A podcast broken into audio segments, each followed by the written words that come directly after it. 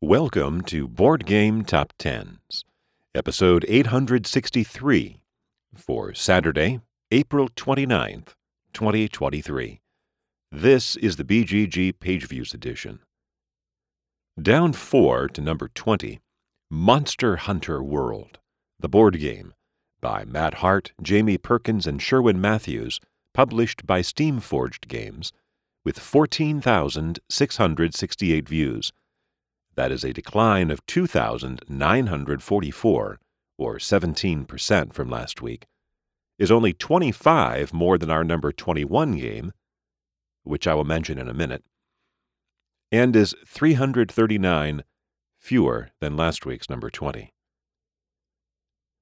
Climbing from 23 to 19, Wingspan by Elizabeth Hargrave, published by Stonemaier Games, with 14,877, 209 more than Monster Hunter World, and a gain of 2.5%.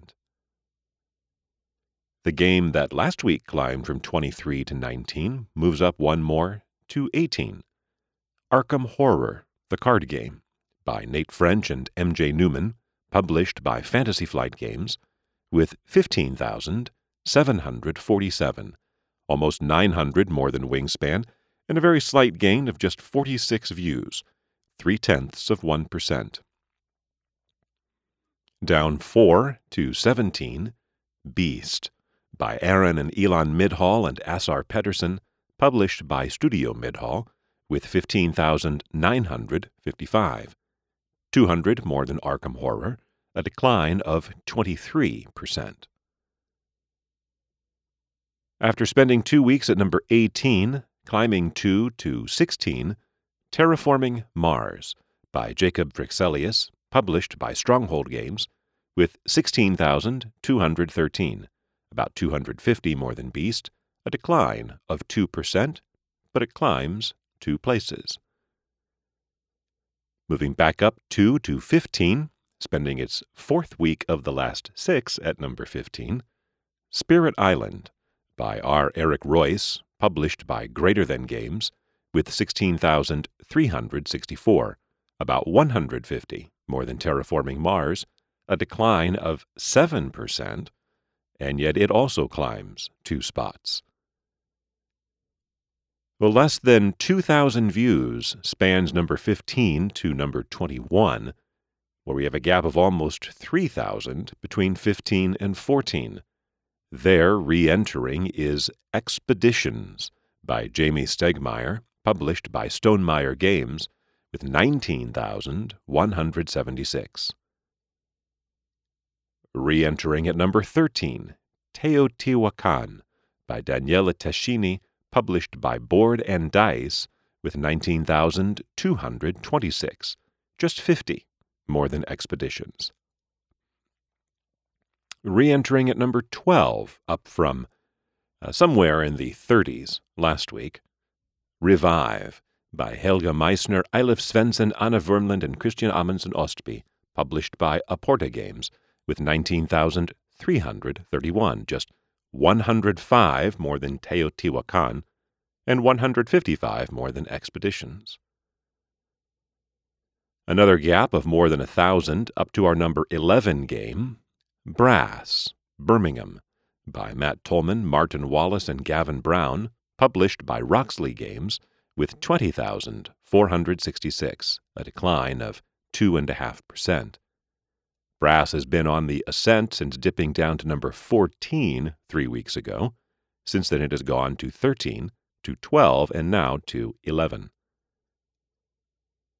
There are three new entries in the top 10. They're all debuts. Falling out are from uh, number 1 down to number 21, Cascadia Landmarks. This is the 64th time a number 1 has missed the top 10 the following week, the last time just three weeks ago with the Lost Ruins of Arnak expansion, the Missing Expedition. The other two games tumble all the way out of the top 100, from number 8, Age of Innovation, and from number 10, Fractured Sky. Debuting at number 10 this week, World Breakers by Elie Amir, with 20,823, 357 more than Brass. This also, though, almost 3,000 fewer than last week's number 10. The subtitle of World Breakers is Advent of the Khanate. It's uh, set in an alternate 13th century where there is a new resource that's been discovered. It is a customizable two player card game, so like a CCG, and was recently featured on Shut Up and Sit Down. Repeating at number 9 for the fourth consecutive week, Dune Imperium by Paul Dennen, published by Direwolf, with 21,758, about 900 more than World Breakers, a decline of 11%, or 2,800 views, but still holds position. Our second debut is at number 8, and it is Teotihuacan. This is the deluxe master set by Daniele Tascini, published by Board and Dice with 22,749, almost a thousand more than Dune. This is, of course, a well, I guess it's an omnibus edition, but also includes some additional expansions and an artwork and component upgrade for the original Teotihuacan, currently this week at number 13, which was just released five years ago and is currently ranked number 80 on Board Game Geek. The setting for both games is set in uh, Latin America, Mexico, I think, before before the Europeans arrive, and uh, building the civilization there. Mechanisms. One me- notable mechanism is that worker dice grow in strength as uh, the game goes on. After spending two weeks at number six, stepping back a spot to number seven, Ark Nova by Matthias Wigge published by Capstone Games with 25,830, nearly 3,100 more than Teotihuacan, and a slight gain of just 1.3%. Our highest debut is at number 6, Kutná Hora by Ondřej Bystron, Petr Čáslava, and Pavel Jarosch, published by Czech Games Edition, with 26,926, about 1100 more than Ark Nova. The subtitle of Kutná Hora is The City of Silver. This is set in a 14th century Central European city where players are guild leaders who are mining and developing the city, and it, quote, features a real life supply and demand experience in which every action you take has an impact on the game's dynamic economic systems, unquote. So all three debuts are set in uh, non, well, I guess it is European, uh, non typical settings, and all in the uh, Middle Ages there, the 13th, 14th centuries, or even earlier. Down three to number five, Hegemony by Barnabas Timotheou and Vangelis Bagiartakis, published by Hegemonic Project Games, with 30,503, about 3,600 more than Kutná Hora, a decline of 37%. After climbing five positions last week, up three more to number four, Darwin's Journey by Simone Luciani and Nestore Mengoni, published by Thundergryph Games with 33,727, about 3,200 more than Hegemony, and a gain of 33%. This is the peak position that Darwin's Journey has seen in recent history during its current run in and around the top 10. Its overall peak position was number one, which it spent one week there in January of 2021.